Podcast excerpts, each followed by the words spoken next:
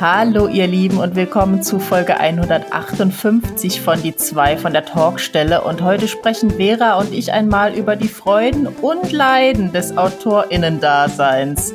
Wir haben uns ausgetauscht, wie es denn aussieht, wenn man sich Zeitdruck macht, wenn man sich Erfolgsdruck macht, wenn man vielleicht einfach keine Zeit findet zum Schreiben und viele persönliche Einblicke gegeben. Wir haben ein bisschen hinter die Kulissen des Podcasts geguckt, weil auch der entsteht ja nicht von alleine wo wir uns viel Druck machen, wo wir uns keinen machen, vielleicht zu viel Druck machen. Hört auf jeden Fall rein und gebt uns euer Feedback. Die zwei von der Talkstelle. Der Buchbubble Podcast mit Tamara Leonhardt und Vera Nentwich.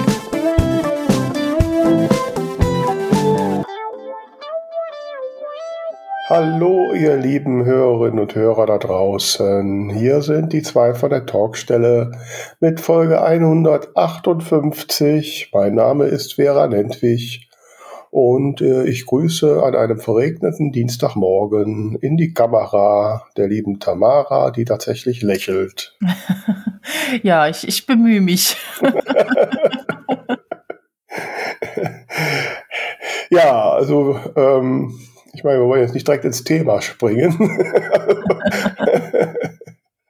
Weil wir haben uns, ich kann das ja direkt mal das Geheimnis lüften, wir, wir haben uns heute für heute vorgenommen, euch mal etwas Einblicke in unseren Alltag zu geben, in die Herausforderungen und die Zweifel und äh, all diese Dinge.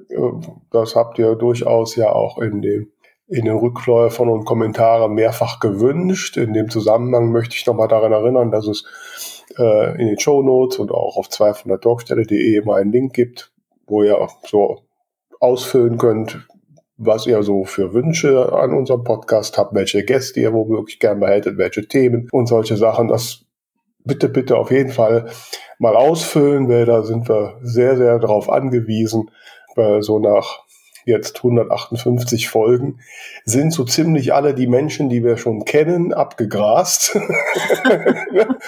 oh je, das, das gibt jetzt aber traurige Gesichter bei Menschen, die uns kennen und die noch nicht hier waren. Gibt es da noch welche?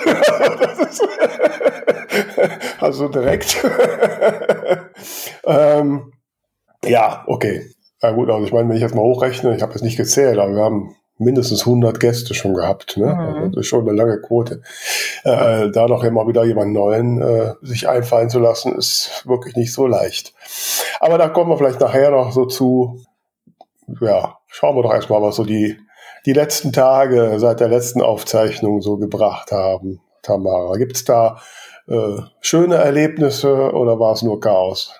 Ähm, es, es gab auch schöne Erlebnisse. Ich war noch mal ein bisschen unterwegs und äh, also ich musste tatsächlich noch mal nach Berlin und äh, das war an sich sehr spannend und sehr schön, ähm, aber auch sehr anstrengend. Also ich habe da eine Zugfahrt von über sieben Stunden und da Dienstagmorgens mhm. hin und Mittwoch nachts wieder zurück. Äh, und natürlich versucht man dann vor Ort auch nicht irgendwie die freien Zeiten auf dem Hotelzimmer zu verbringen, sondern so viel wie möglich von der Stadt zu sehen. Und das äh, oh. ja war schon anstrengend. Und ähm, genau, von daher war ich jetzt die letzten Tage so ein bisschen erschöpft auch. Mhm. Ja, das zieht nicht mehr so spurlos an einem vorbei, ne? Man wird nicht jünger. Ja, gut, vorbei. Du bist ja noch, ach Gott. Komm mal in mein Alter. ähm, ja, ja. Ja, ich hatte letzte, letzte Woche ja äh, auch ein, ein wirklich, wirklich sehr schönes Erlebnis. Ich hatte ja, ich glaube, hatte ich beim letzten Mal erwähnt, so eine Wohnzimmerlesung in Düsseldorf. Und das war wirklich richtig toll. Also es das Wohnzimmer war proppenvoll, äh, obwohl an dem Tag der öffentliche Nahverkehr in Düsseldorf gestreikt hat, sind sie doch fast alle gekommen. Und das war so ein richtig schöner Abend. Die Leute hatten, haben sich amüsiert, äh, waren begeistert von dem und äh, ich bin auch so richtig ins Plaudern gekommen. Also es war so richtig so ein, so ein Endorphin-Auftankabend. Ne? Schön. Und ja, der hat mir dann auch wieder so mal gezeigt, ja, warum ich diesen ganzen Kram mache. Ne?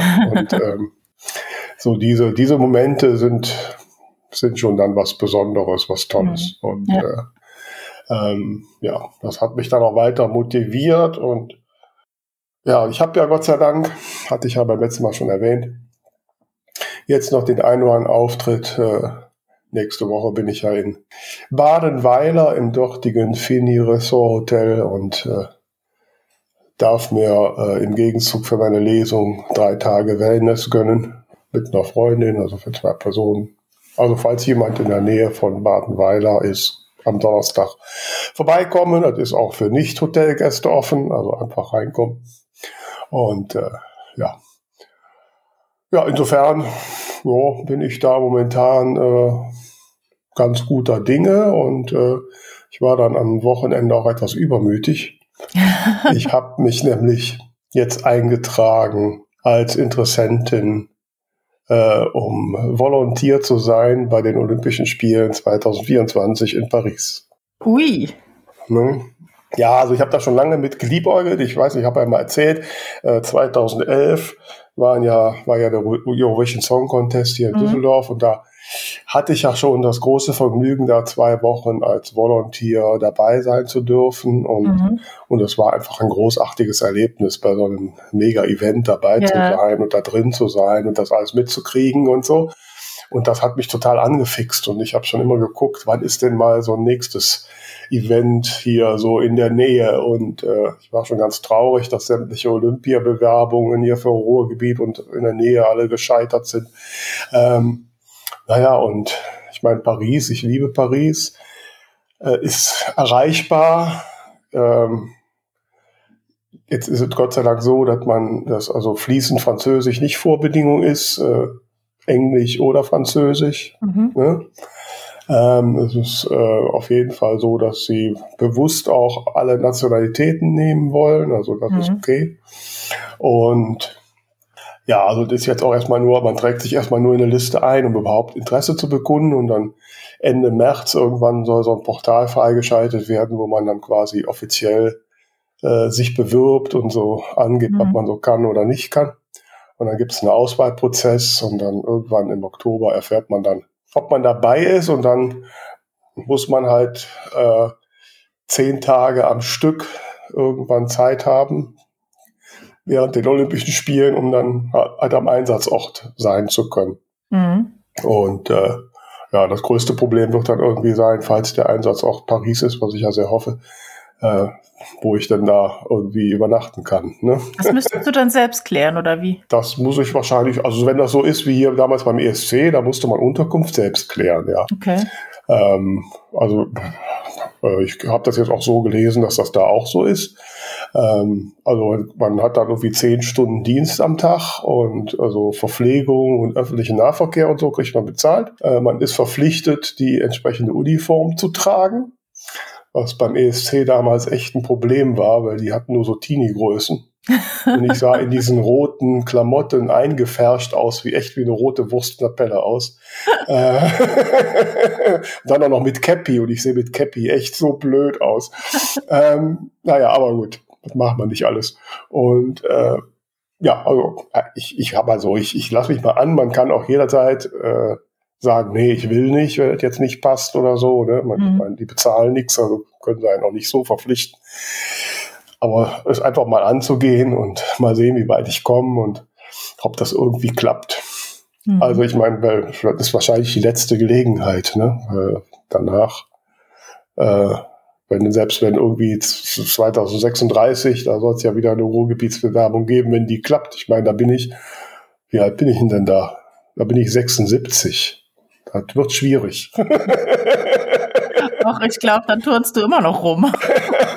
ja, dann wäre ich auch wieder dabei. Aber äh, schauen wir mal. Ich meine, wir werden ja alle älter und vielleicht haben sie dann gar keine jungen Volunteers mehr. ähm, das heißt, was müsstest du da zum Beispiel so machen? Ach, das kann alles sein. Das kann sein, dass man weiß nicht, wo man eingesetzt wird. Das kann sein, dass ich irgendwo am Bahnhof stehe und Gäste empfangen muss oder dass ich äh, Betreuerin von irgendwelchen Sportteams bin. Äh, beim ESC war ich im Pressezelt, da war ich dafür verantwortlich, den Journalisten mit der Technik zu helfen. Da war ja so ein mhm. Pressezelt, da waren 300 Rechner aufgebaut und mit Internet und hast du nicht gesehen. Ne? Und wenn dann irgendeiner, ich weiß noch beim Finale, damals hat ja Aserbaidschan gewonnen, hatten die Probleme, das Video von dem Sieg nach Aserbaidschan zu übertragen. Da mhm. saß ich mit denen dann noch eine Stunde und habe mit denen gebastelt, bis wir diesen Film nach äh, Aserbaidschan übertragen gekriegt haben, okay. solche Sachen halt. Ne? Okay. Ähm, und äh, keine Ahnung, ne, wo sie mich einsetzen. Sie werden sicherlich, deswegen muss man das dann wahrscheinlich dann so ausfüllen, wir werden dann sicherlich gucken nach Fähigkeiten ja, klar. Äh, gucken. Klar, IT habe ich drauf. Ne? Ich könnte mir auch vorstellen, weil ich ja nun mal Deutsche bin, dass ich irgendwo hinkomme, wo es Deutsch eine Rolle spielt, aber mhm. keine Ahnung, man weiß es nicht. Ne? Ja. ja, spannend. Mhm. Berichte weiter. Das werde ich auf jeden Fall tun. Und aber wie gesagt, es zieht sich noch ein bisschen, aber ich habe jetzt mal den ersten Schritt gemacht. Und, äh, und ja, habe natürlich die Hoffnung, wenn ich dann mal wirklich 14 Tage irgendwo in Paris oder so Dienst tue, dass ich danach dann auch endlich mal Französisch kann. wenn ihr nicht nur Englisch redet. ja. ja, so ist das. Mit den, mit den Dingen, die man sich so selbst aussucht. Ne? Wo wir ja irgendwie auch so beim Thema sind. Ich meine, das mit dem Schreiben, Autorinnen sein und bei uns beiden ja auch noch irgendwie da auch noch letztlich so, ein, so, ein, so einen Zug auf die Bühne zu haben ähm, ja, ist ja eigentlich freiwillig. Ne? So, richtig müssen tun wir ja nicht. Ne? Äh, jein. Ich, ich würde noch ganz kurz eine, mhm. äh, eine Sache vorschieben, dann, dann sage ich da gern zwei Worte zu. Mhm. Ähm, ich wollte nur noch mal kurz erinnern, dass jetzt diese Woche die Podcast-Folge von der Buchwerkstatt von Regina Lehrkind erscheint. Ah. Also jetzt heute habe ich selbst noch nicht gehört, aber ähm, aus eurer Sicht ist es schon da. Mhm. Und den Link packen wir in die Show Notes, dann könnt ihr da mal reinhören. Und ähm, ja, du sagst, wir suchen uns das freiwillig aus. Ich, ich bin mir da nicht so ganz sicher. Also mhm. natürlich, natürlich steht niemand mit der Peitsche hinter uns und, äh, und sagt, schreib oder, oder kreiere oder tu oder mach. Aber zum einen hört man doch oft, ähm, wenn man fragt, warum schreibst du, dass viele sagen, weil ich muss. Und äh, natürlich ist das auch immer so ein bisschen kokettieren, aber ich denke, da ist schon auch einfach ein, ein, ein Drang in einem, dass da was raus muss. Und ähm, ich meine, wer mal ein bisschen auf meiner Website gestöbert hat, hat es vielleicht auch schon mal gelesen. Also das war bei mir schon so, dass ich ein paar Jahre hatte ohne irgendwelche kreative Arbeit. Also ich habe ja immer gesungen, Theater gespielt, Geschichten aufgeschrieben. Äh, ich weiß noch, so im Kinderzimmer hatte ich dann so einen kleinen Kassettenrekorder und habe mir meine eigenen Hörspiele eingesprochen und, und so Sachen. Also irgendwas Kreatives habe ich immer gemacht, auch in der Schulzeit, in der Studienzeit. Und als dann, als ich dann mit der Uni fertig war und in den Beruf gegangen bin, ich kann mich noch gut dran erinnern, ähm, da war halt dann wieder das Treffen von der Theatergruppe auch für, für das äh, nächste Semester. Und ich bin halt hingegangen und habe gesagt, ich kann dieses Mal nicht mehr mitmachen. Ich habe jetzt meine Abschlussprüfungen und danach äh, muss ich mir einen Job suchen und so. Und das ist mir extrem schwer gefallen. Und da war quasi der Moment, wo ich alles gekappt habe. Ich habe dann über mehrere Jahre kein Theater gespielt, nicht gesungen, nichts geschrieben, sondern wirklich mich voll auf, auf dieses, dieses äh, Berufstätigkeitsgame eingelassen. Und da ging es mir immer schlechter. Also das, das war wirklich so, dass ich teilweise wochenlang krank war, weil es mir psychisch nicht gut ging. Ähm, und das konnte ich natürlich nicht zuordnen. Also ich wusste, es hat ganz viel mit der Arbeit zu tun, mit dem, mit dem Druck und allem. Aber als ich dann irgendwie durch Zufall über, über, über drei Hürden dazu gekommen bin, mal eine Kurzgeschichte zu schreiben für so eine Online-Plattform, ähm, habe ich plötzlich gemerkt, wie, wie so, so ein Schwamm in mir alles aufgesaugt hat und, und ich richtig aufgeblüht bin, einfach durch diese kreative Tätigkeit. Und äh, das war dann ja, ich weiß nicht, das war vielleicht so vier, fünf Jahre später und da habe ich dann wirklich mit allem wieder angefangen, habe dann bei diesem äh, Musical mitgespielt, habe angefangen zu schreiben und all diese Dinge und habe wirklich gemerkt, wie ich wieder aufgeblüht bin, wie ich wieder Freude am Leben hatte, wie ich wieder, wie ich nicht mehr gesagt habe, ich hasse Menschen, sondern das Leben ist schön. Also das ist schon ein, ein Stück weit ist diese Aussage, ich schreibe oder, oder ich tue kreative Dinge, weil ich muss, aus meiner Sicht ist schon was dahinter. Ja, ich denke mal, das ist ja auch ein sehr persönlicher Punkt. Ähm, wobei ich aus meiner Sicht schon sagen muss, ähm, wenn es halt nicht das Schreiben wäre, dann wäre es eben was anderes. Ne? Ähm, und ich habe das ja auch schon mehrfach gesagt, bei mir persönlich ist sicherlich das Schreiben auch kein Selbstzweck. Also ich, ich wache nicht morgens auf und sage, oh, ich vermisse, dass ich schreibe. Okay. Ich würde vermissen, Bücher zu haben. Ich würde vermissen, äh, irgendwie, äh, dass Leute mich als Autorin kennen. Mhm. Ja, das würde ich vermissen. Und äh, die, die Bücher und das Autorinnen-Sein sind ja letztlich auch ein, ein Mittel, um andere Wege zu finden, um irgendwie ja, gesehen zu werden. Mhm. Letztlich auch der Einstieg, um anderweitig auf die Bühne zu kommen. Mhm. Ich glaube, das ist bei mir der Punkt. Und ich habe ja. hab ja schon ein paar Mal schon auch scherzhaft gesagt, ich konnte ja zum Beispiel nie Tagebuch schreiben. Mhm. Ich wusste, es liest keiner. Ne? Mhm. Und äh, das geht irgendwie nicht. Ich kann nicht schreiben, ohne zu wissen, dass es jemand liest. Also von daher.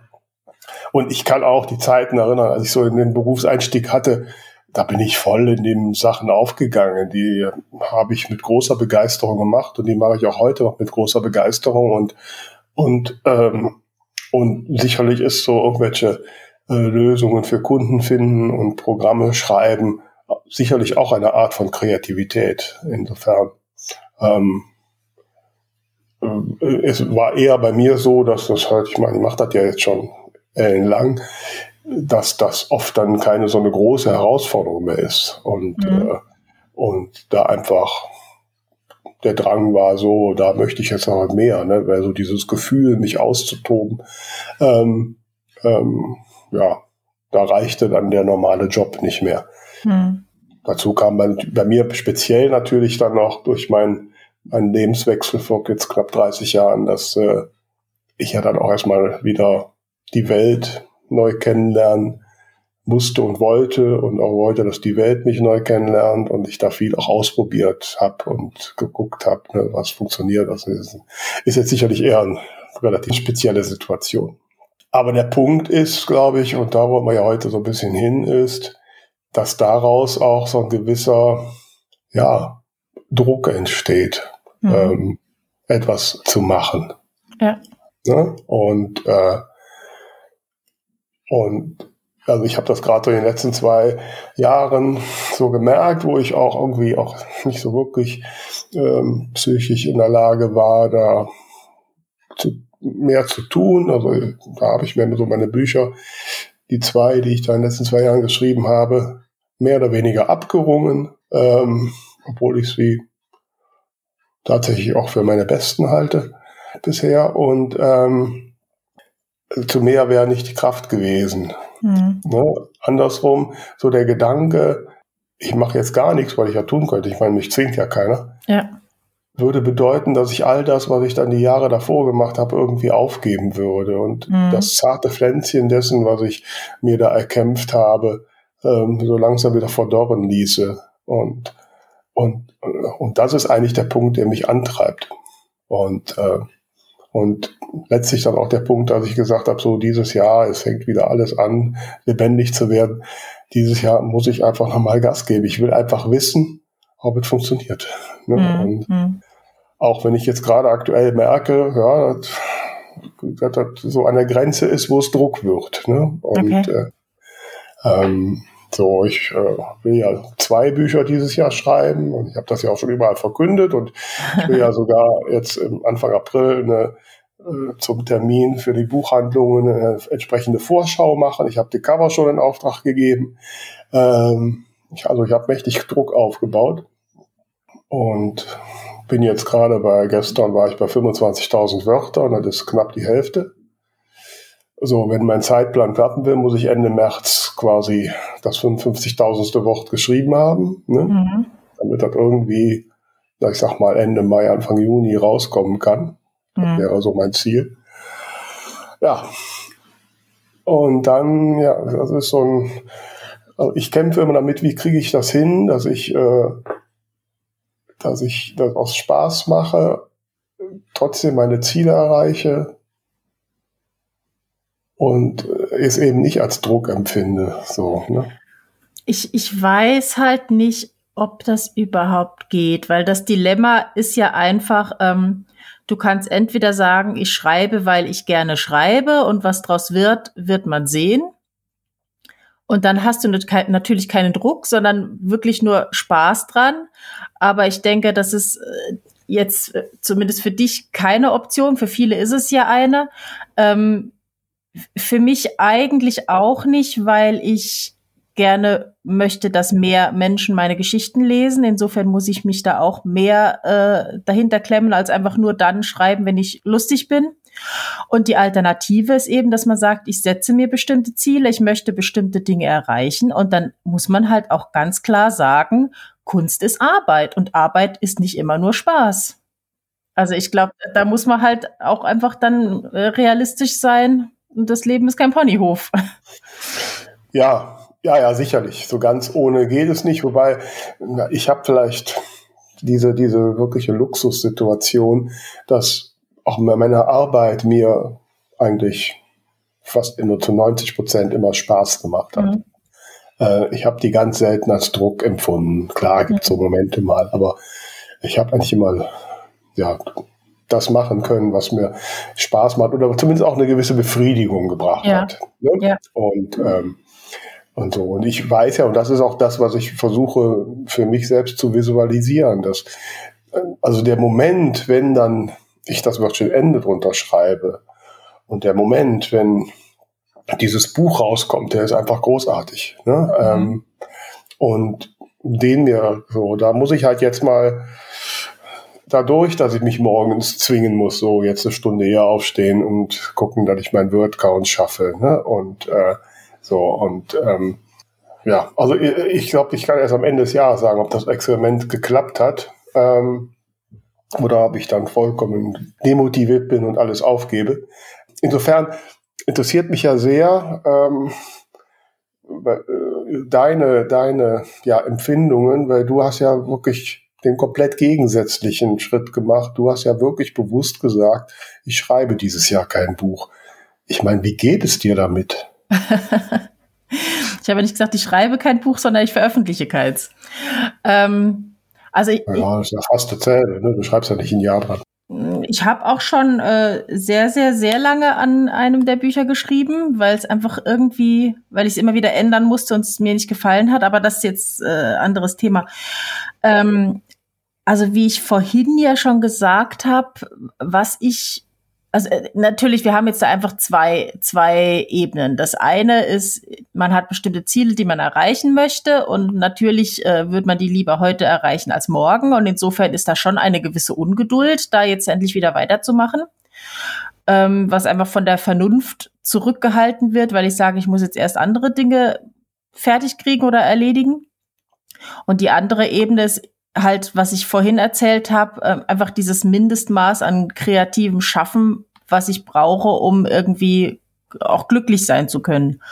Und das habe ich durchaus mit den Dingen, die ich mache. Also für mich ist auch das Lektorieren eine kreative Tätigkeit oder äh, eben, äh, wenn ich zur Probe gehe, wenn ich also mit der Musik ähm, oder auch hier der Podcast, äh, all diese Dinge. Also das ist für mich auch kreatives Schaffen, vor allem weil ich ja auch hier umgeben bin von kreativen Menschen. Es ist ja jetzt nicht wie, wie ein Job eben, wo ich irgendwie komplett außerhalb dieser Kreativbubble mich aufhalte. Insofern reicht das im Moment für mein Seelenheil, sage ich mal, aus. Ähm, aber ich bin auch im Kopf permanent an meinen Geschichten dran. Also ich schreibe zwar nicht mit den Fingern, aber ich, ich entwerfe permanent irgendwelche Szenen, die ich eventuell gebrauchen könnte. Also da, da, da vergeht kein Tag, wo ich nicht über irgendwelche Figuren nachdenke oder irgendwelche Szenen mir überlege oder Settings überlege. Also so gesehen bin ich nicht völlig aus einem Schreibprozess raus. Aber wie machst du das? Ich glaube, das ist bei mir nämlich glaub, das, das, das größte Problem, dass dass in dem Kopf zu viel passiert, dass ich halt eben nicht mich darauf fokussieren kann. Also ähm, wenn ich voll im Schreiben drin bin und wirklich nur in diesen Geschichten, dann fällt mir das auch leicht. Ähm, aber das, das geht eben nicht. Ne? Ähm, klar, ein bisschen ist Alltag, aber da kommt natürlich bei mir noch so einiges Selbstgeschaffenes dazu. Ähm, ich habe jetzt äh, Ende äh, März endlich wieder einen Kabarettauftritt in Düsseldorf und im, Februar, im April den zweiten und muss jetzt unbedingt mir mein Kabarettprogramm wieder drauf schaffen und vor allen Dingen, ich muss es nach drei Jahren auch noch ein bisschen noch aufhübschen. Ähm, das heißt, ich muss mir auch noch ein paar Kabarettnummern einfallen lassen. Mhm. Äh, dazu hat mich ja unsere letzte Podcast-Folge mit Helen dazu motiviert, das jetzt auch mal anzugehen. Also bin ich gerade dabei, äh, 16 E-Mails zu schreiben. äh, und ähm, all das ist ja kreative Arbeit, wo ich, mhm. ne, und die man nicht mal ebenso aus der Hand schüttelt, sondern wo man sich Gedanken drüber machen muss. Und, und das löst bei mir eigentlich den Stress aus. Äh, weil so, ne, da laufen die Gedanken hin und her und, äh, ähm, und, und ich äh, kriege dann nicht sortiert und die, die Konsequenz wäre jetzt auf irgendwas von dem zu verzichten, aber das will ich nicht. Mhm. Ähm, ja, ist natürlich ein selbstgeschaffenes Dilemma, gebe ich ja zu. Ähm, ja, also so richtig weiß ich den Schlüssel davon nicht. Ich meine, ich bin mir noch nicht ganz sicher, was die Frage ist. Ist auch gar keine. Das ist so. Aber also was ich sagen kann, also für mich gibt es natürlich einmal die kreative Arbeit, wo ich wirklich an einem Computer sitze.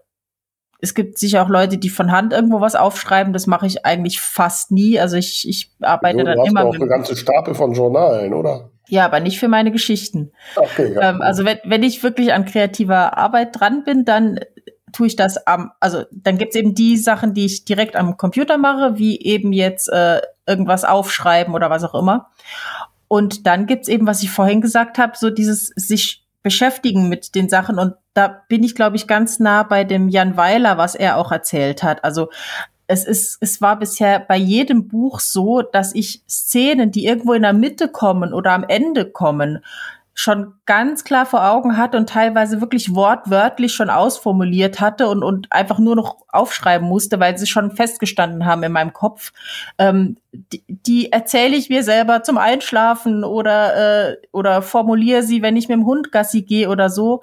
Und, und also das sind dann oft auch Lieblingsszenen, die erzähle ich mir dann auch gerne noch zwei, dreimal. ähm, und das ist dann wirklich so, dass ich mir das auch nicht notieren muss oder merken muss, weil die für mich einfach so plastisch greifbar sind im Kopf schon und eben bestimmte Sätze schon so klar sind, dass, dass ich die einfach dann, wenn ich loslege, tatsächlich nur noch abrufen muss. Ja, das gelingt mir auf keinen, das gelingt mir auf keinen Fall. Also ähm, äh, es ist im Gegenteil, es hat sich bei mir bisher als, als fast schon kontraproduktiv ergeben, äh, wenn ich eine, eine spätere Szene zu sehr konkret im Kopf habe, weil ich dann alles so darauf hinbiege, dass ich auf diese Szene komme mhm. und da gibt's einfach nur Mist. Okay. Ich bin fast jedes Mal nachher zu dem Schluss gekommen, nach, frei nach dem Motto Kill Your Darlings, dass ich diese Szenen weggelassen habe. Ne? Mhm es ist vielleicht meine Art zu plotten. Also das sind so bestimmte Highlights dann, wo ich einfach von vornherein weiß, die stehen.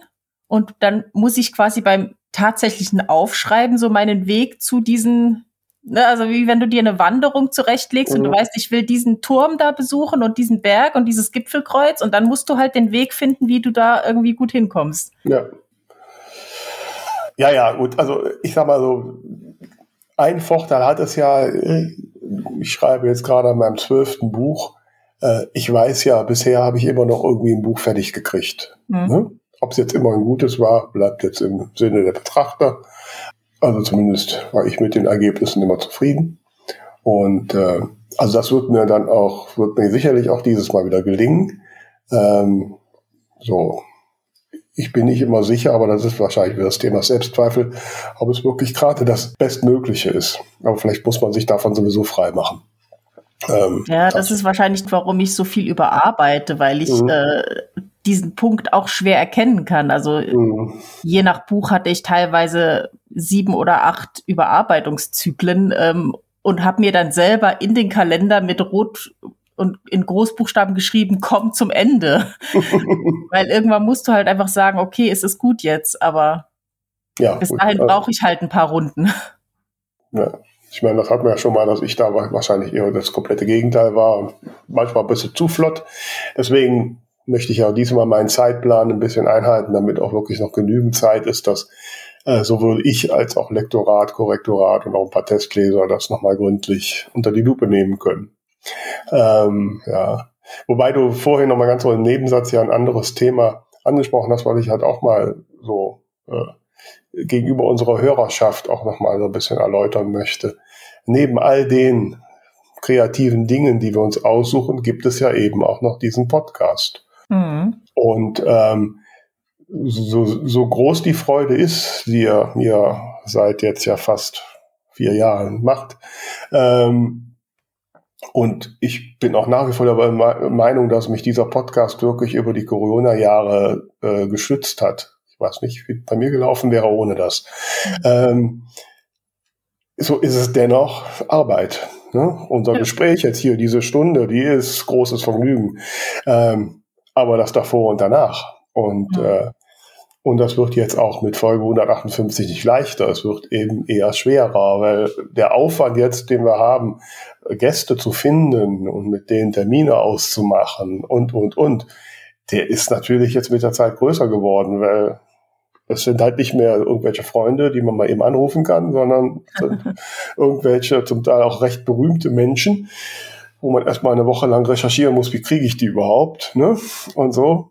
Und teilweise ja auch wochenlang, äh, äh, zum Teil ja sogar monatelang äh, mit konferiert. Wenn ich denke, wir haben damals mit der, mit der Deutschen Nationalbibliothek, da haben wir ein Dreivierteljahr, äh, ne, bis das endlich mal zustande kam. Äh, und, und solche Sachen, da, das geht ja dann gerade bei so Institutionen. So, und ähm, ja, wir haben jetzt auch. Gleichzeitig aber auch oft, dass man dann irgendwie freitags sagt, äh, sag mal, was machen wir eigentlich nächste Woche? Dann spontan doch noch jemanden dazuladen kann. Das ist dann, da sind wir aber sehr froh, wenn unsere Gäste ja. spontan sind. Also deshalb möchte ich bitte nochmal, also nochmal ganz, ganz, die ganz große Bitte äußern sagt uns eure Wünsche, Vorstellungen und natürlich am allerliebsten wäre, wenn ihr zu irgendwelchen sehr interessanten Menschen mit interessanten Stories rund ums Schreiben und Veröffentlichen von Büchern, wenn ihr dann Kontakt habt, weil das ist immer das Beste, wenn man irgendwie einen Kontakt herstellen kann. Wenn ich erstmal an irgendein Management gehen muss, äh, um überhaupt zu wissen, ob der Mensch Zeit hat, dann wird das sehr, sehr schwierig. Ne? Und äh, deswegen bin ich ja so total begeistert, dass wir so Leute wie Jan Weiler oder auch Andreas Eschbach bei uns haben konnten. Ne? Wobei das witzigerweise auch zwei sind, wo es halt tatsächlich auch über den direkten Kontakt ging und nicht mhm. über irgendwelche Managements. Ähm, ja. Aber das ist auch alles, das ist, äh, ja, das braucht Ressourcen im Kopf. Da müssen wir uns Gedanken drüber machen. Ne? Wir chatten dann WhatsApp-mäßig längere Zeit hin und her und gucken, müssen die Termine absprechen. Und das alles ist ja Vergnügen. Ich meine, ne, sind wir auch da müssen wir jetzt mal ehrlich sein. Es bringt uns kein Geld, es kostet uns Geld. Ne? Ähm, neben dem Aufwand. Aber wir machen es halt, weil es Spaß macht und also bei mir geht es zumindest auch so, weil es halt ja auch, eigentlich machen wir es fürs Feedback, oder? Ähm, ich ich überlege gerade, ich glaube, es ist auch sehr, sehr ähnlich mit dem Schreiben. Also es, es macht total Spaß. Es gibt Aspekte, die sind einfach nur Arbeit. Ich meine, wir schneiden zwar nicht viel raus, aber trotzdem dauert das Schneiden an sich natürlich länger als die Folge, weil dann spult man nochmal zurück und dann denke ich mir, äh, da kommt dann wahrscheinlich auch wieder mein Perfektionismus raus, dass ich sage, nee, der Schmatzer da stört, der muss weg und, und das waren jetzt drei Äs zu viel, ich nehme jetzt zwei raus und ne, also das heißt, das Schneiden dauert länger als das Anhören einer Folge. Das kommt dann zeitlich auf das Produzieren der Folge selbst und, und das Ganze drumherum alles nochmal drauf. Und das ist natürlich Arbeit. Und ich glaube, es ist ja beim Schreiben eben genauso. Es, es macht Spaß und manchmal ist es einfach nur ein, ein reines Tun müssen, weil jetzt was fertig werden muss oder weil man sich jetzt über irgendeine Szene drüber zwingen muss oder wie auch immer. Und äh, was war deine Eingangsfrage? äh, ob die Motivation letztlich das Feedback ist. Richtig. Und ich glaube, es ist, also zumindest bei mir ist es in beiden Fällen eine Mischung aus beidem. Also nur, also weder beim Schreiben noch beim Podcast äh, würde ich es nur für das Feedback machen, wenn ich keinen Spaß dran hätte. Aber umgekehrt, wenn wenn wir jetzt den Podcast nur für uns machen würden oder ich nur für die Schublade schreiben würde und es gar kein Feedback von außen gäbe, würde ich auch den Spaß dran verlieren. Also für mich ist es, muss beides gegeben sein. Ich glaube, das ist auch für viele KünstlerInnen so. Also, dass, dass zwar dieser innere Drang da ist, was zu erschaffen, aber dass das auch an andere herangetragen werden muss, weil es eben nicht nur ein Hobby ist, wie ich setze mich mit der Gitarre allein in mein Zimmer und klimper vor mich hin. Ja, ja, gut, da sind wir uns, glaube ich, da sind wir sehr beieinander. Ähm, so ist es. Und ähm, also ich meine, Podcast nur für uns zu produzieren, macht auch wirklich echt keinen Sinn. ich weiß ja, ich gucke ja auch regelmäßig, eigentlich, ich gucke eigentlich jeden Morgen. Das ist so ziemlich das Erste. Ne? Mit dem Latte Macchiato, äh, mein Tablet, da sind die Browserfenster sind immer direkt auf. Ähm, da gucke ich das Statistiken. Ne? So, letzt am Sonntag haben uns zwei bei, bei Spotify die Gefolgschaft gekündigt. Das waren plötzlich zwei Follower weniger. Das schockiert mich total. Also ihr da draußen, falls du das bist hier, ne? geht gar nicht. ähm, andererseits, man, das, das freut mich natürlich, wenn ich jetzt so über die, über die Zeit die Statistik sehe, ist unsere unsere Hörerschaft schon stetig gestiegen, was natürlich dann auch wieder zur Folge hat, dass dann irgendwann der Provider kommt und mehr Geld haben will. Ne? Ja, und das macht natürlich eben auch einen gewissen Druck, genauso wie du bei Buch drei sieben oder zwölf denkst, ich muss jetzt Qualität abliefern, denkt man halt auch, je größer die Hörerschaft wird, desto mehr darf man jetzt einfach nicht mehr wie am Anfang, ach komm, wir, wir reden einfach mal irgendwas. Mhm. Ja, absolut. Nein, man steigt ja mit dem Anspruch. Ne? Es gibt ja befreundete Podcasts, die uns sogar schon als seriös äh, bezeichnen. Das hätten wir am Anfang nicht erwartet. Ne? Ähm, und ähm, ja, absolut. Und aber auch die eigene, ich meine, wir wären natürlich auch mutiger. Also ich, wir hätten uns ja mit Folge drei sicherlich nicht getraut, einen Andreas Eschbach anzufrechen. ne? ähm, so, und heute kann ich, wenn ich da so, ne, ich habe wieder so Mails an Berühmtheiten loslasse, dann, dann schreibe ich da immer rein. Ne? Das sind bis 158 Folgen und die und die hatten wir schon und so. Ne? Mhm. Was jetzt im Gegenzug dann hier und da schon mal dazu führt, dass irgendwelche Menschen sagen, aber oh nein, ihr habt so berühmte Leute, da passe ich ja gar nicht rein. Okay. nein, wir sind auch offen für alle. Also wir nennen uns ja nach wie vor noch die völlig unberühmten. Also von daher passt das noch. Aber ich ist mir schon auch ein Anliegen, mal zu zeigen, äh, dass da auch eine Menge Arbeit hinterhängt bei all dem Spaß, den es uns bereitet. Ne? Weil manchmal hat man auch so Kommentare, die so fordernd sind. Ne? Mhm. Ne? So nach dem Motto, als ob uns, ja, ja, also ihr müsst mal endlich die und die Tipps geben oder so. Ne? Als ob wir verpflichtet wären, irgendwem Tipps zu geben. Und das auch noch so völlig selbstlos. ja. Ähm, ich wollte gerade noch auf was hinaus, was ich jetzt vergessen habe. Ähm, also was mir gerade jetzt noch zu dem Thema Feedback durch den Kopf geht, ganz aktuell. Wir hatten ja mit der April Winter in der Marketing-Folge Anfang des Jahres auch drüber gesprochen, ähm, dass sie gesagt hat, ihr müsst eure Bücher mehr zeigen auf Instagram und so, wo ich dann die Zweifel hatte, ja, aber mein letztes Buch ist schon bald ein Jahr alt, ich kann das doch nicht immer und immer wieder zeigen. Und dann meinte sie ja, äh, doch mach, weil das sieht ja auch nicht immer jeder und es kommen neue Leute dazu und so weiter. Und da habe ich ja jetzt, ich meine, ich habe jetzt noch nicht so viel gemacht, aber ich habe einiges an Material eben gesammelt in Berlin, ähm, weil meine Bücher dort spielen und habe jetzt am Wochenende noch mal einen Post reingesetzt mit meinem letzten Buch, was an der Uni spielt, dass ich eben, also ich bin durch die Uni gelaufen. Jetzt übrigens, als ich letzte Woche noch mal dort war, bin ich noch mal in die Uni, weil ich ja dann unter der Woche mal rein konnte und konnte mir dann auch die Mensa und die verschiedenen Räume mal anschauen. Das war sehr toll. Ähm, jedenfalls habe ich da jetzt mal so ein Bild reingesetzt und da kam, äh, ich weiß nicht was, auf Instagram oder auf Facebook, haben Leute geschrieben, äh, wie gut ihnen das Buch gefallen hat. Eine schrieb sogar eines meiner Lieblingsbücher. Und das sind natürlich schon Momente, wo du dann einfach unheimlich viel Motivation bekommst, weil es nicht nur ein positives Feedback ist, sondern wirklich, also so Begriffe wie Lieblingsbücher, das ist ja schon irgendwie krass. Absolut, das ist toll, ja. Ja, ja, ich habe ja auch dem Rat gefolgt und, äh, und habe ja dann habe ich auch schon erzählt, ne, so eine Fotosession gemacht. Und ich hatte ja damals, als, als Tote Models Nerven nur rauskam, tatsächlich auch Videos gemacht von den Originalorten. Die habe ich jetzt so peu à peu wieder in Posts verpackt für Instagram und auch TikTok. Weil ja, tatsächlich, ich meine, die Leute, das ist, das ist jetzt 2016, das ist äh, sieben Jahre her, mein Gott, die Zeit vergeht.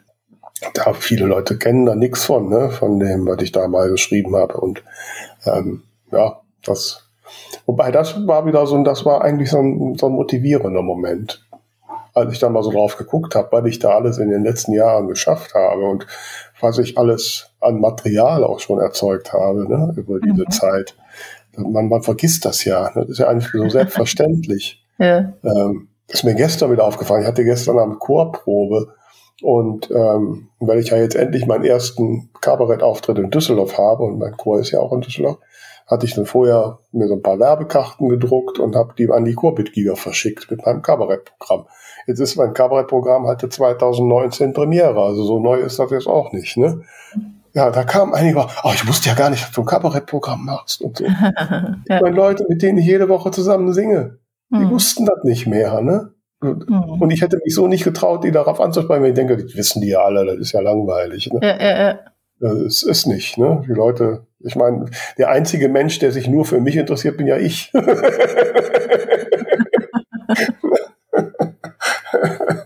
ja. Ja, das sind so die, die, die Herausforderungen und äh, ja. Was ich immer so ein bisschen überlege, ähm, also für mich ist es halt wirklich so, habe ich eben auch gesagt, dass ich sehr oft so über Figuren nachdenke und nicht nur über künftige, sondern halt eben auch oft über die Figuren aus meinen bisherigen Geschichten, dass ich da irgendwie noch mal äh, Vorgeschichten drüber nachdenke oder was was wäre danach vielleicht passiert und so ne. Und auf der einen Seite denke ich mir, da jetzt so, so ein Riesenuniversum drumherum zu schaffen, um dieses eine Buch, ist vielleicht einfach völlig überzogen, weil niemandem die Geschichte so sehr am Herzen liegt wie mir. Auf der anderen Seite, wenn, wir, wenn ich jetzt an das Gespräch letzte Woche mit Helen Schmidt zurückdenke, so diese ganzen kleinen Episodengeschichten könnte man ja durchaus fürs Marketing nutzen und es würde vielleicht Sinn machen, die mal aufzuschreiben. Ich finde das wahnsinnig schwer immer, gerade wenn man, wie ich, so emotional mit seinen Figuren verbandelt ist und, und wirklich so das Gefühl hat, dass das ja, das ist halt so, so meine unsichtbare beste Freundin für Erwachsene, ne? Mhm. Ähm, wie viel Sinn es macht, dem nachzugehen und wie viel das meine eigene Besessenheit ist? Ja, also das ist auch etwas, was mir jetzt gerade beim Schreiben an Band 7 meiner Biene Hagen Krimis auffällt. Ich meine, mittlerweile habe ich ja da so ein Figurenensemble und in den ersten Teilen, da macht es ja noch nicht viel Kopf, dann entwickelst die Figuren und lässt die auch spontan in der Szene das mal machen, was gerade passt, ne? Und so. Und je mehr du damit geschrieben hast, desto fixierter sind diese Personen und desto enger wird dieses Korsett. Und, mhm. äh, und, und jetzt komme ich so langsam an den Punkt, wo ich, wo ich das merke, wo ich denke, okay, du hast zwar jetzt eine super Idee, wie es gehen kann, aber es passt jetzt nicht, weil die Figur mhm. wird so nicht machen. Oder, ne? Oder du müsstest was grundsätzlich ändern, was nicht mehr geht. Ähm, und ähm, also das, das mit der Zeit wird das ähm, äh, schwieriger. Das habe ich ja bei der Frau Appeldorn dann so genossen. Deswegen habe ich ja da auch nicht an einem realen Ort geschrieben, weil ich mal so diese, diese, diese, ja, Grenzen sprengen wollte, um möglichst flexibel sein zu können, ne, bei der mhm. Geschichte, die ich erzähle. Aber bei jedem nächsten Teil wird, zieht sich die, die äh, Schlinge enger. Und der nächste Punkt ist auch, dass ich jetzt schon am Anfang überlege, ich muss nicht immer überlegen, was ist so die Hauptgeschichte, was ist so die, Ent, äh, ich sag mal, der Kriminalfall. Dann ähm, habe ich im Regelfalle, weil jetzt ja die Biene Detektivin ist, hat die dann immer noch so einen zweiten Fall, der so als Auftrag kommt. Ne?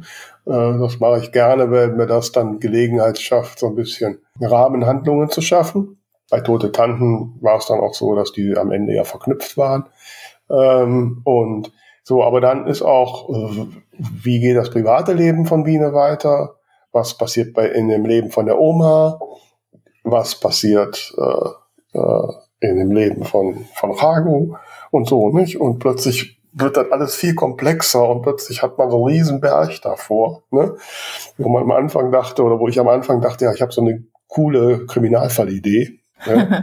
ähm, aber das reicht nicht aus und äh, ich muss, da muss ich auch immer echt aufpassen, dass ich, äh, ja, dass ich da auch mal alle fünf gerade sein lasse und es ist ja bisher auch so, dass jetzt nicht ähm, nach einem Buch irgendein Leser oder eine Leserin gefragt hätte, oh, jetzt ist ja mit der Oma nichts passiert oder so. Ne? Mhm. Ne? Ähm, aber könntest du dir denn vorstellen, also ich weiß nicht, ob es dir halt auch so geht, keine Ahnung, dass du äh, spazieren gehst und plötzlich fällt dir eine Geschichte ein, was die Oma vielleicht erlebt hat oder so und, und die du aber eigentlich nie verwendest, weil es halt nicht in deine Reihe passt. Aber könntest du dir denn vorstellen, dass du da mal so, so eine Spin-off-Kurzgeschichte von der Oma rausbringen würdest oder glaubst du, das ist dann zu, zu sehr einfach dein persönliches Interesse? Ich habe äh, darüber nachgedacht, ähm, ob ich nicht mal in Oma Trudi Weihnachtsgeschichte schreibe. Mhm. Ja? Ähm, also die, der Gedanke reizt mich schon, aber ich habe das Gefühl, das schaffe ich dieses Jahr nicht. Ne? Mhm. Ähm, weil Weihnachtsgeschichte müsste ich ja jetzt auch noch zwischendurch irgendwie schreiben, damit sie rechtzeitig fertig ist. Mhm. Solche Sachen, ja, die, gerade die Oma und auch die, ein paar andere Figuren liegen mir sehr am Herzen. Und ich habe jetzt gerade am, am, Wochenende hatte ich eine Szene, wo die ähm, ein, ein IT-Problem haben. Ne? Also wo sie denken, dass jemand auf ihre Rechner zugegriffen hat. Und ich habe äh, im Teil 2 äh, eine Figur geschaffen, Andrea Wagner. Das, die ist so ein bisschen mir. Das ist nämlich eine Transfrau, die die IT macht. Ne? Mhm. Und wo der Hago, der so noch so ein bisschen macho ist, immer so ein bisschen seine Probleme mit hat. Mhm. Und, und so. Und dann habe ich jetzt kurz überlegt, ja, das wäre jetzt der Punkt, jetzt die wieder auftauchen zu lassen. Aber ja. die jetzt nur für eine Szene auftauchen lassen und wieder verschwinden, ist auch blöd. Ne? Findest du? Ja. Ich finde, also äh, für diejenigen, die jetzt das nicht mehr wissen, tut's ja nicht weh. Und für diejenigen, die sich aber dran erinnern, ist es doch eigentlich total schön, weil man denkt, ach guck, das, äh, das ist doch so eine Welt in sich. Und ja, jetzt hat sie jahrelang da keinen Kontakt gehabt. Jetzt äh, äh, passiert das aber. Also ich finde das, ich finde das irgendwie ja. schön. Also ich, ich habe mal so gelernt, Leute, die Personen, die namentlich vorkommen, müssen auch müssen länger vorkommen, nicht nur in einer Szene. Naja, aber ich meine, manchmal brauchst du eine Figur für eine Szene und kann, und wenn sie dann irgendwie angesprochen wird, dann braucht sie ja einen Namen. Also. Ja, gut, ich kann natürlich so schreiben, dass eben nicht angesprochen wird, aber.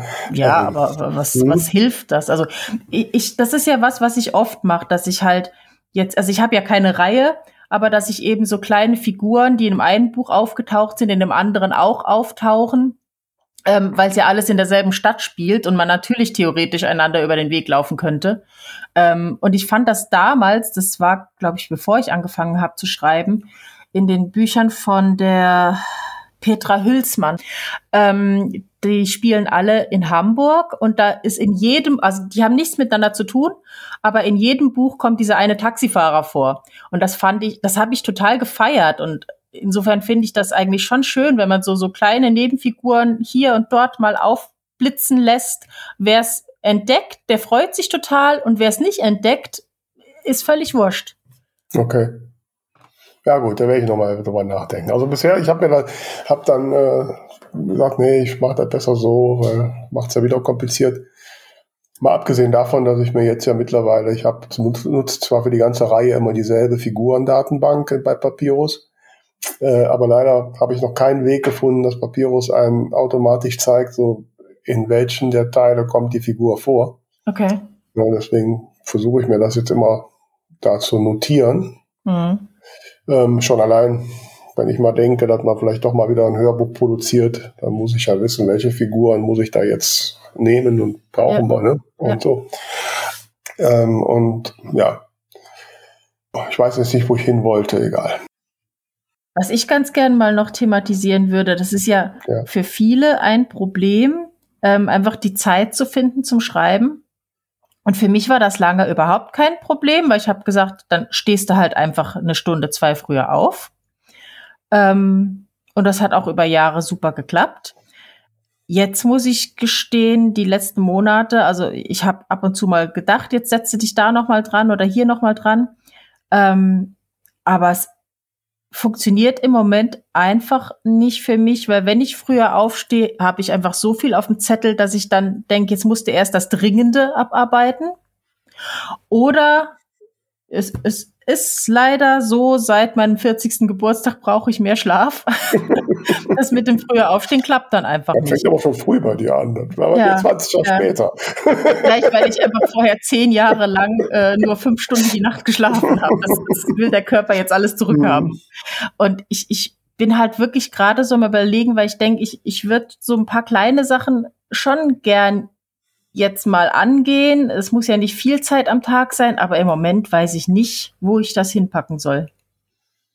Ja, ich meine, das, das kenne ich auch und äh, wie gesagt, ich habe mittlerweile das Glück, dass ich jetzt so jobmäßig keinen so großen Stress mehr habe, aber ich merke natürlich auch, dass es äh, ja, Momente wie jetzt, wie heute zum Beispiel. Ne? Also ich meine, ich hatte gestern Chorprobe, da komme ich also 22 Uhr, 22.30 Uhr nach Hause.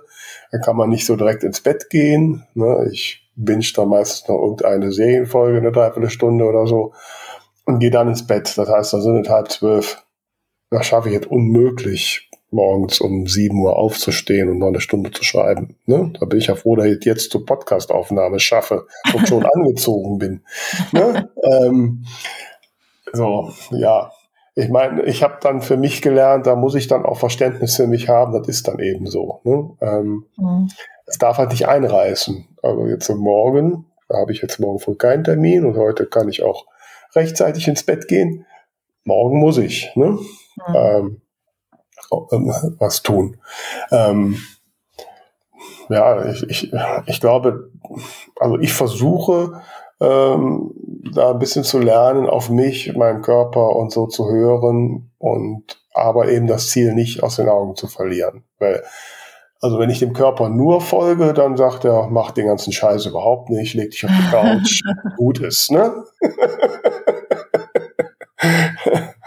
Ich glaube, wenn ich so drüber nachdenke, hat es auch viel mit der vermeintlichen Freiheit der Freiberuflichkeit zu tun. Also wenn ich so zurück überlege, bis Ende 2019 war es halt einfach so, dass ich einen Vollzeitjob hatte im Marketing und Bücher geschrieben habe. Mhm. So, für mich war da ganz klar, ich gehe aus dem Haus, ich gehe arbeiten, ich komme zurück, ich kann die gesamte Zeit nutzen für Privatleben und Bücher. Dann habe ich ja Ende 2019 mich teilselbstständig gemacht und dann nur noch eine, eine Teilzeitstelle gehabt dazu. Und da wurde es dann schon etwas komplizierter, weil man ja dann hier noch was annehmen kann und man hatte ja schon ein bisschen mehr Freizeit oder, oder Freiheit. Und jetzt, seit ich eben let seit letzten Sommer komplett freiberuflich bin, habe ich ja die vermeintliche Freiheit, mir meine Termine genau so zu legen, wie es mir passt was natürlich auch dazu führt, dass ich sage, ja, das kann ich auch noch und dies kann ich auch noch und jenes sowieso. Und dann fällt natürlich das hinten runter, was die wenigste Dringlichkeit hat. Ja. Ne, ähm, es ist sicherlich so, also wenn, wenn Strukturen nicht vorgegeben sind, äh, ja, ist einerseits die Freiheit, die ich sehr genieße, dass ich tun lassen kann, was ich will. Äh, aber andererseits ist das auch durchaus diese Gefahr, die du auch gerade schilderst, dass man ja, dass man dann den Überblick verliert und sich verzettelt oder auch mal zu viel aufnimmt, weil es einem gerade jetzt Spaß macht. Ähm, das ist absolut richtig. Und das ist der Grund, warum ich mir bei aller Freiheit doch noch immer Termine setze für meine Bücher. Weil wenn ich das mhm. nicht tun würde, würden sie nie fertig. Ne? Ja, ja. Und, äh, und dann dann auch ja, sage, okay, ich kann sowieso nur eine Sache zu einem Zeitpunkt machen. Der Multitasking ist ja eh ein Gerücht, gibt es ja, ja, ja nicht. Ja. Ähm, und so, und wenn ich mich jetzt entscheide, ich schreibe jetzt eine Stunde oder zwei, ja, dann gibt es halt jetzt nichts anderes. Und bis jetzt, toi, toi, toi, habe ich festgestellt, nach, nach zwei Stunden, die Welt nicht zusammengebrochen ist, die Kunden sind nicht in Panik verfallen. Im Gegenteil, äh, manchmal freuen sie sich, dass ich noch so schnell antworte. Also äh, mhm. Ne? Das ist auch halt viel, also bei mir zumindest, sehr viel selbstgemachter Druck. Ne? Und wie man ja vorhin schon sagte, der einzige Mensch, der wirklich nur an mich denkt, ist ja, bin ich ja selbst. Die anderen, mhm. anderen bin ich zum größten Teil ziemlich egal. und, mhm. und, ne, und, und, so. Ähm, also, ja, äh, Ja, ich weiß, ich muss lernen, Nein zu sagen. Du kannst nicht mal Nein sagen, du kannst es ja annehmen, aber das heißt ja nicht, dass du das jetzt in zehn Minuten machen musst. Ne? Aber das ist ja auch ein Stück weit Nein. Ne? Ja, du machst es ja. Also, aber nicht jetzt. Also es ist ein Nein. Zehn Minuten machen muss, ist ja wiederum, es, es ruft dich ja keiner an, äh, also kann ich mir nicht vorstellen, dass du ein Mail bekommst, so Tamara, das brauche ich in zehn Minuten. Das sagt doch keiner. Das sagst du dir nur selbst. Ja, ja, aber oft sind schon Dinge auch, die direkt gebraucht werden. Ja, also ich freue mich auch, wenn ich äh, wohin schreibe und, äh, ähm, und ich da zügig Antwort komme, weil ich bin jetzt gerade in dem Thema ne, und so. Und mhm. wenn da jetzt nicht zügig Antwort kommt, dann bin ich aus dem Thema raus. Andererseits ist mir natürlich auch bewusst, dass ich ja nun mal nicht beeinflussen kann, wie andere Menschen ihre Sachen machen.